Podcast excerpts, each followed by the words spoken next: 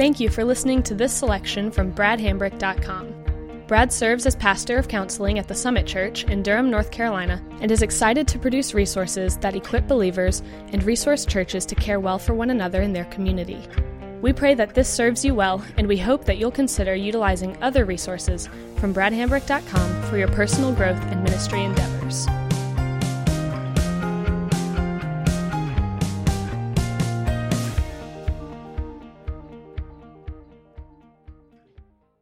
Chapter 2.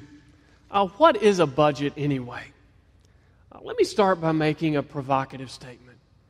I think budgets are the victim of prejudice. Everybody hates them, but most people who hate them don't really know them. They've only heard budgets talked about badly, and they've embraced the negative sentiment as if it was their own. They hear these simplistic caricatures of a budget, and they deride them in order to feel better about their budgetless life. They make jokes about budgets just to reinforce how absurd of an idea it is to be a slave to a piece of paper. And until we remove this prejudice about budgets, all of the lies that we covered in chapter 1, all of those exaggerations and things that we tend to miss are going to be much stronger. So here's what I would ask of you. I would ask you to think of a budget like a friend or a coworker, that on their first day at the new office, somebody came to you and they told you a lie about this person. You heard that lie, you believed that lie, and you used that lie to filter everything that you thought about that person. And then at some point later, you came to realize that that lie wasn't true. And so you begin to try to get to know that person for who they really are and remove all of those biases of months or maybe years of believing that lie. That's what I want us to do in chapter 2. Because here's my goal. My goal is not just to begrudgingly get you to make a budget. My goal is much bigger than that. It's to make you to long for a budget as if it were a good and precious thing. Because here's my contention. If we approach budgeting out of this sense of duty, out of this sense of guilt, out of this sense of shame, then we have this document that is tied to most everything that we do as a married couple. And if every time we see that document, our emotional attachment is one of guilt and shame, then that is going to be a point of erosion and division within our marriage. And more than that, that is not how the gospel motivates us. If we're going to have unity as a married couple, we must be motivated in gospel-centered ways. And the gospel holds up the beauty of God and His wisdom and the way of life that He created for us. And He says, it is good, it is worthy, it is beautiful, pursue it. And that is the way we must think about finances and budgets if this is ever going to be something that we do long term. And to move us in that direction, I want us to look at another quote from John Henderson. He says, in order for a couple to deal faithfully with the resources that God has entrusted into their hands, they must adopt a shared mission in life. This will not tell you exactly where every penny ought to be spent, which couch to buy, or exactly where to live and what to eat, but it will orient your hearts towards God in your approach to life and join you together in such a way that the conversations about stewardship become a joy rather than a source of strife. And I want us to look at a few things that a budget is, kind of a philosophy of what a budget is. A budget is the numerical expression of a family's mission and priorities. A budget is where we say, this is what we're about. This is what we want to accomplish. This is what will mean that our life has been well spent. And I think too often when it comes in terms of thinking of the family mission and values, we only think in terms of the tithe, that first 10% that we give at the beginning of every check. And we think that covers the family missions. And when we do that, we devalue all of our other family spending. Now, I'm not necessarily going to ask you to go into your budget and color code it for love God, love each other, and love the world. But I do think when we look at our budget, we need to begin to see those facets in the various line items within our budget. That our health insurance is the way that we love each other to make sure that we are well cared for in a time of crisis. Our grocery bill can be a way that we love our world when we have our neighbors over for dinner. Our mortgage is a way that we can love God by hosting a small group within our house and planting a missional community within our neighborhood to be a part of God's strategic advancement to reaching those that we have the closest geographical vicinity to. We need to think about our budget in terms of our family missions and values. Another thing that a budget is. A budget is a family's prayerful conviction regarding God's will for their resources. When you put numbers to a piece of paper, you are saying, we believe that these numbers represents God's will for our family. Now, oftentimes, as a single person, before we got married, our thoughts towards budgeting was this. If it's not bad, it's okay. As long as I don't spend more than I have and what I'm spending on isn't bad, then I would have this greater sense of liberty about my finances. But as we talked about in chapter 1, the corporate nature of a marriage, the fact that we have two people spending out of one account says that we have to begin to think about God's will, not just individually, but as a joint we. That is part of what it means to be one flesh, that we begin to think of God's will as a couple and as a family. And a place where we begin to see that happen is as we make our budget. Now, another thing that a budget is. A budget is a measure of what we believe is worth living for. We live in an economy, and the basic principles of our economy is this. We trade hours for dollars and dollars for stuff.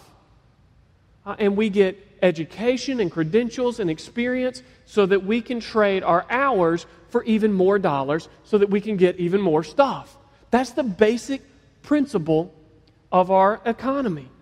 But what we have to realize is all that we ever spend is our life.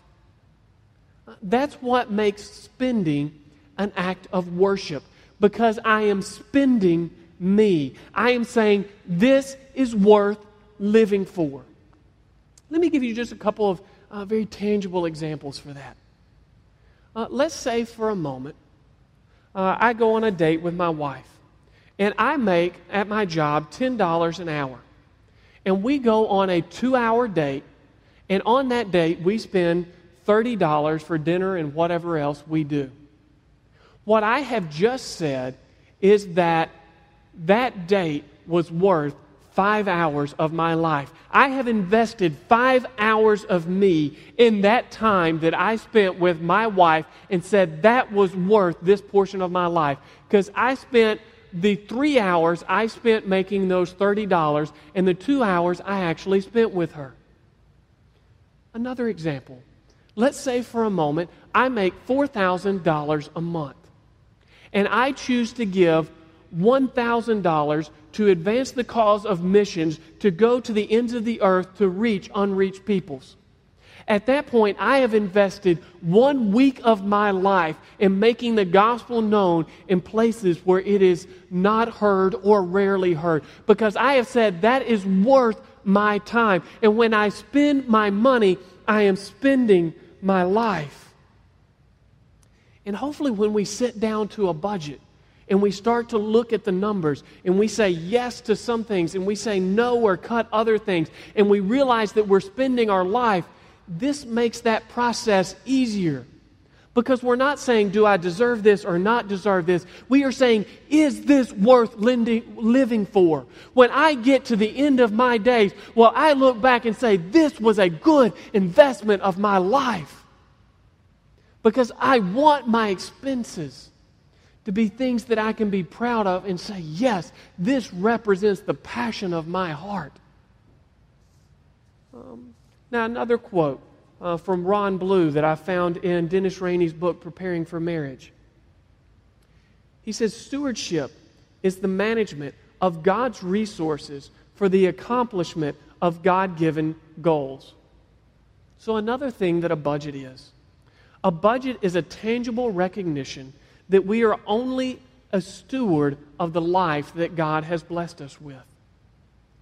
As we create a budget, one of the things that we'll quickly realize is that it is God who gives us life and health and the abilities necessary to earn money. And we are stewarding those things for His glory and our joy. But as we think about being stewards, which means we have been giving something for a distinct purpose, and it is the will of the person who gave it to us that determines the purpose for which we use it. As we think about being stewards of our money and life, there's a principle that begins to emerge from that I think helps us immensely with managing our finances.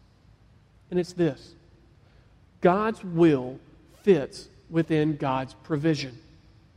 Whatever it is that God wants me to accomplish will fit within what God gives me to do that task. And so again, when we think about having a 168-hour week, and I've got 200 hours worth of good stuff that I want to do, I can rest in the fact that God's will fits within a 160-hour week because God is fair. And God cares for me as His child. He is not an angry employer just trying to drive and get everything out of me that He can. In the same way, whatever my bring-home income is, God's will for me and my family will fit within that. And so I should begin, as I think and pray through what God's will is for my family, thinking as a steward and recognizing that God's will fit within that. Now, another quote, this one from Dennis Rainey. He says, "How a person handles his money reveals much about his character, his desires, his priorities, and his relationship with God. Put two people together in marriage, and you can see that financial discussions are really spiritual discussions." And here's a principle that I would bring out that I think helps us see this very clearly. A budget is a barometer for how we engage in our closest life and relationships. We tend to treat our closest relationships in the same way that we treat our money. Think it through with me. If I am fearful with my money, then I will tend to be fearful in my closest relationships. If I am controlling with my money, I will tend to be controlling in my closest and most personal relationships. If I'm just kind of willy-nilly not paying that much attention with my money, then chances are in my closest and most personal relationships, I will be one who has a hard time following through on my commitments. And this makes sense in light of what Jesus said about money in Matthew 6:21.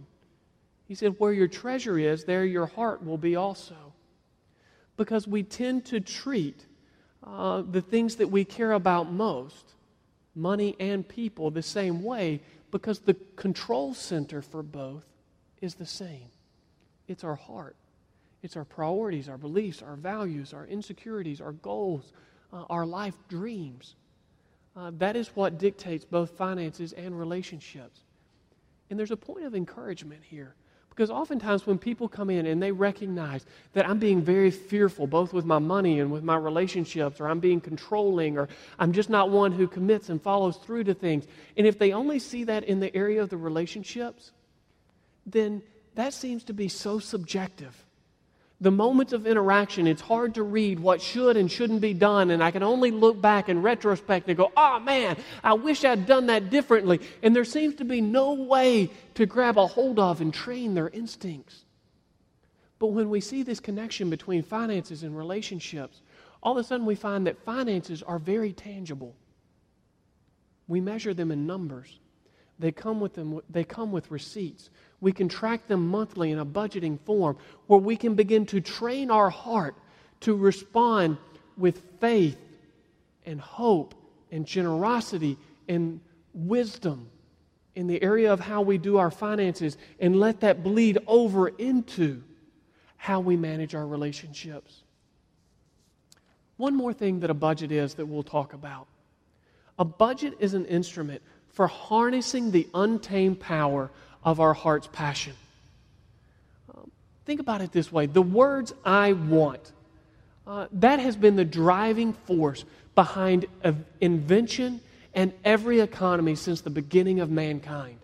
The things that we want drive us to do great things. Every invention came from the fact that we wanted something that didn't exist, and being made in the image of God and having the ability to think outside of what currently exists, we're able to make something like that and bless everyone around us. Marketing and economy is based upon this driving desire of "I want." These words shape culture and history as much as anything else. And they also shape our budgets. And our budgets can begin to affect those.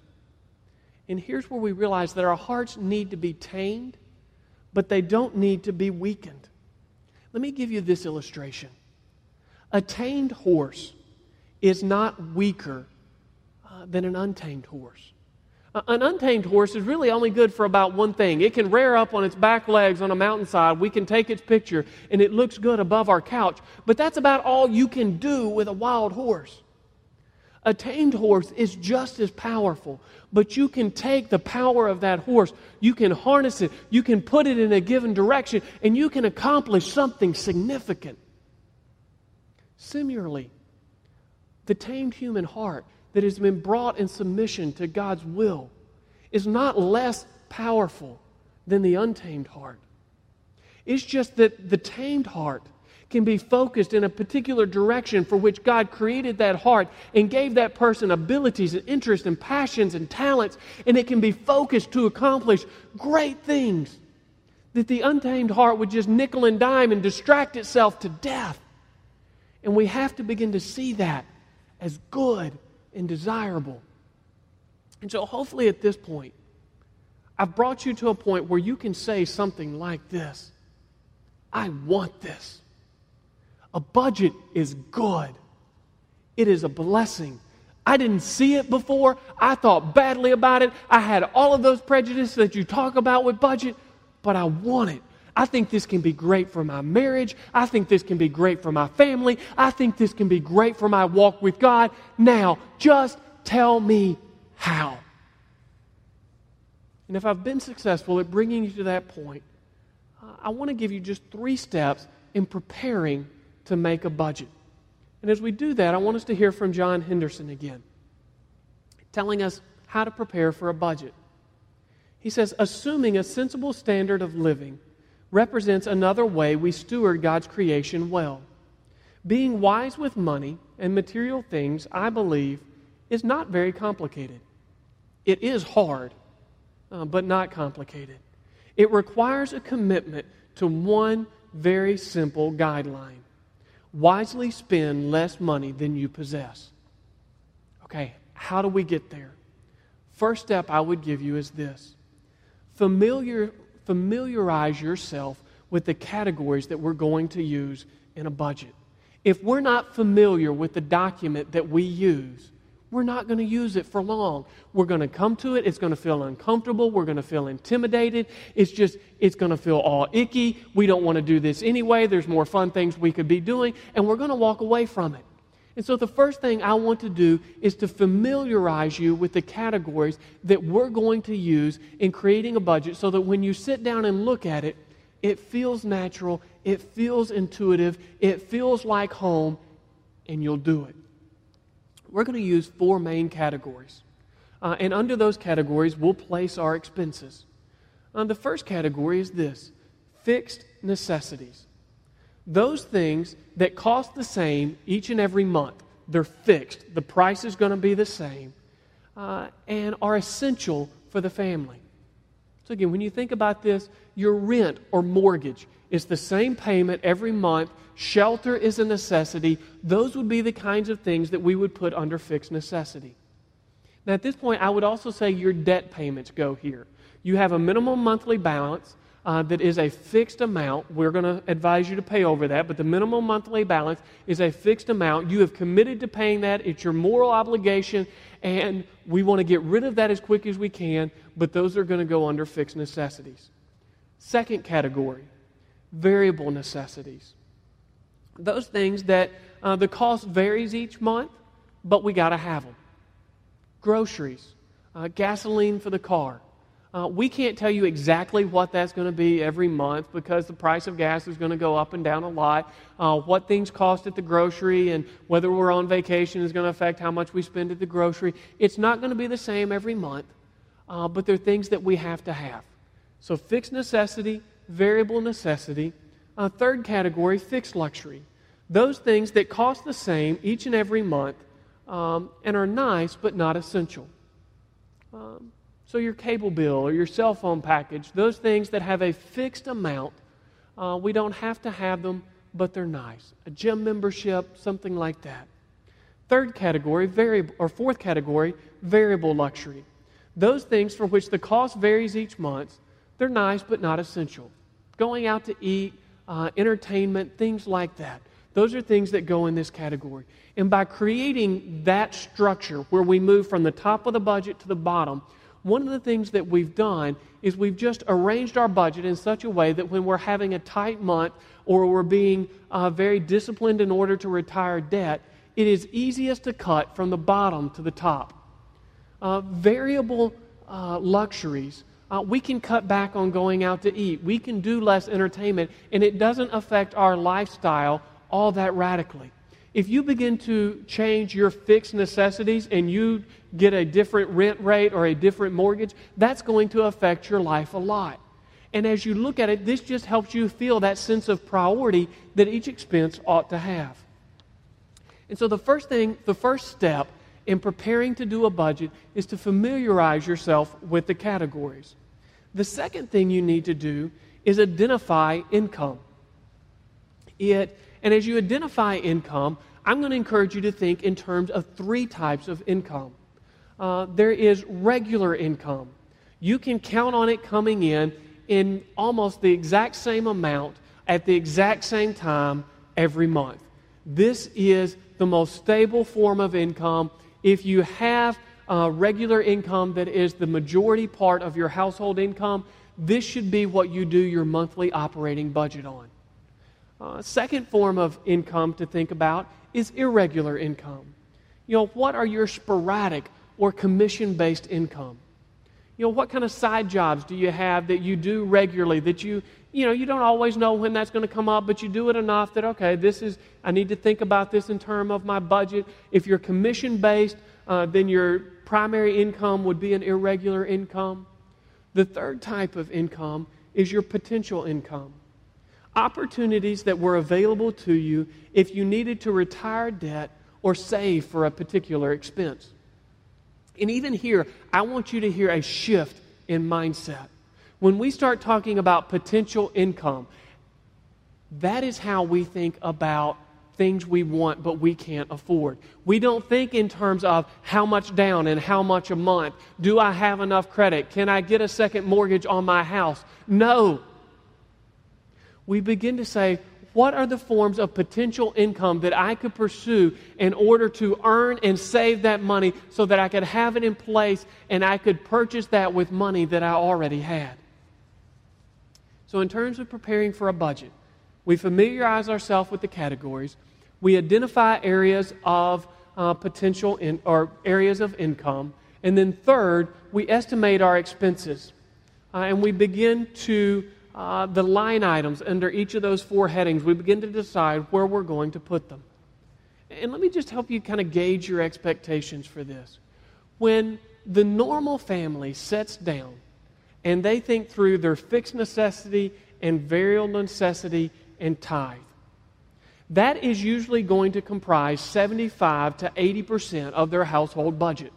That's if they are budgeting wisely.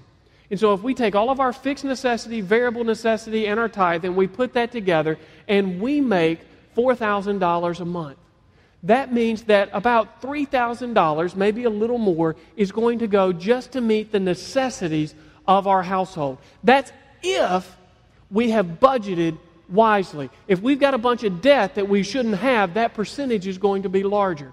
Now you ask me, Brad, why are you telling me this? Because oftentimes our expectations for our income are just exaggerated to what it's actually going to provide. We think, I make $4,000 a month, I should have $4,000 worth of fun. That's unrealistic. If I make $4,000 a month and I spend my money wisely, then I'm going to have $1,000 to $750 worth of spending that I can put towards fixed luxury and variable luxury spending. Now, here's another principle. Our contentment should be found in our necessary spending. Because contentment's going to be huge as we talk about finances. When I say, what is it? What level of living should just give me a contentment in my soul? It is those things that are covered by my fixed necessity and variable necessity spending. Here's another piece of advice as you begin to go through and you estimate what you're going to give in each of these areas. My recommendation is that there is balance between your fixed luxury and variable luxury spending. It doesn't have to be the exact same amount for both, but they need to be in proportion to one another. If all of your luxury spending is fixed, your budget's going to feel like a straitjacket. And at that point, you'll either resent it or you'll break it. If all of the fun spending you plan to do, you've already allocated before the month begins in memberships and your cell phone bill and all your little toys that you have, if all of that's allocated before the month begins in your fixed luxury spending, and you can't make any decisions during the month, most people really don't enjoy that.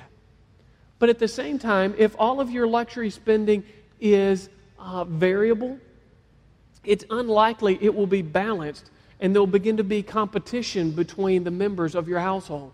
Because we know there are so many dollars to be spent this month, and whoever spends them first gets to have the fun. And so we want, in our fixed luxury spending, something that makes sure it representatively balances the joys of our family. And then with our variable expenses, we want enough there that there's freedom to do some things that we enjoy. Now, as you begin to go through and you estimate what's going to go into each of these categories, initially you're probably going to have a negative experience. It's going to feel like you're getting a pay cut. Because things that you may have been saying yes to that you couldn't afford, you're going to have to begin to say no to. But trust me on this. Once you begin to do that and you begin to see that you're spending on the things that really matter to you and you begin to go through what we're going to advise to you, it's going to feel like you get an incredible pay increase because the things that you spend on, you're not going to nickel and dime yourself in inconsequential spending that you think none of this really matters. I'm not getting near as much joy as I want from this. When you begin to become intentional with your budget and you can invest in the things that really matter, it's going to feel not only like a pay increase, it is going to feel like a very satisfying, purposeful pay increase. So one more thought here from David Platt. He says, in our quest for the extraordinary, we often overlook the importance of the ordinary. And I'm proposing that a radical lifestyle actually begins with an extraordinary commitment to ordinary practices, like having a budget, that have marked Christians who have affected the world throughout history. Here is one final definition of a budget. A budget is a gloriously mundane document. It's glorious in its effects. It shapes our life, it tames our heart, and it protects us from a myriad of dangers that we often don't even know exist. And it's a mundane document because it seems very common. If we're honest, it's a little boring, and it's hard to perceive its benefits. If I could create a parallel to help us see what we're going after here, it's often the way that we try to teach and instruct our children. There are so many times when I'm teaching my children and I'm trying to get them to do something in order to protect them from a danger that they don't see and they don't understand. Just recently, I was walking down a steep hillside, actually a mountain, with my youngest son. And he thought it was great that he could run and go really fast as he ran down the mountain. And I would say, son, please don't run down the mountain, because it was on a paved path. And I would tell him, please don't do that, because you're going to fall forward. That momentum is going to bust your nose and elbows, and this whole experience that we're having is going to get ruined by that. And he didn't believe me. Not because he thought I was lying, just because he had not yet experienced wiping out while running downhill, and gravity was no longer his friend. Yet, this is where having a budget is like so many of the other obediences that we have with God. Scripture calls us God's children for a reason, because we tend to respond to God in the same way that my child responded to me. He tells us there are things that are good for us, and we look at him in this state of disbelief, bewilderment, like, really, do we need to do this? And my call to you in the area of budgeting and every other area to which Scripture speaks is to embrace the role of being God's child, to trust him as your Father, to know that what he has for you is best, and that he is protecting you and me from dangers that we don't necessarily see or perceive, and we may never know if we obey him. But one of the joys of the life, one of the comforts of being his child, is to get to experience that protection. And so may we do that in our area of finances and every other area of Scripture that we read.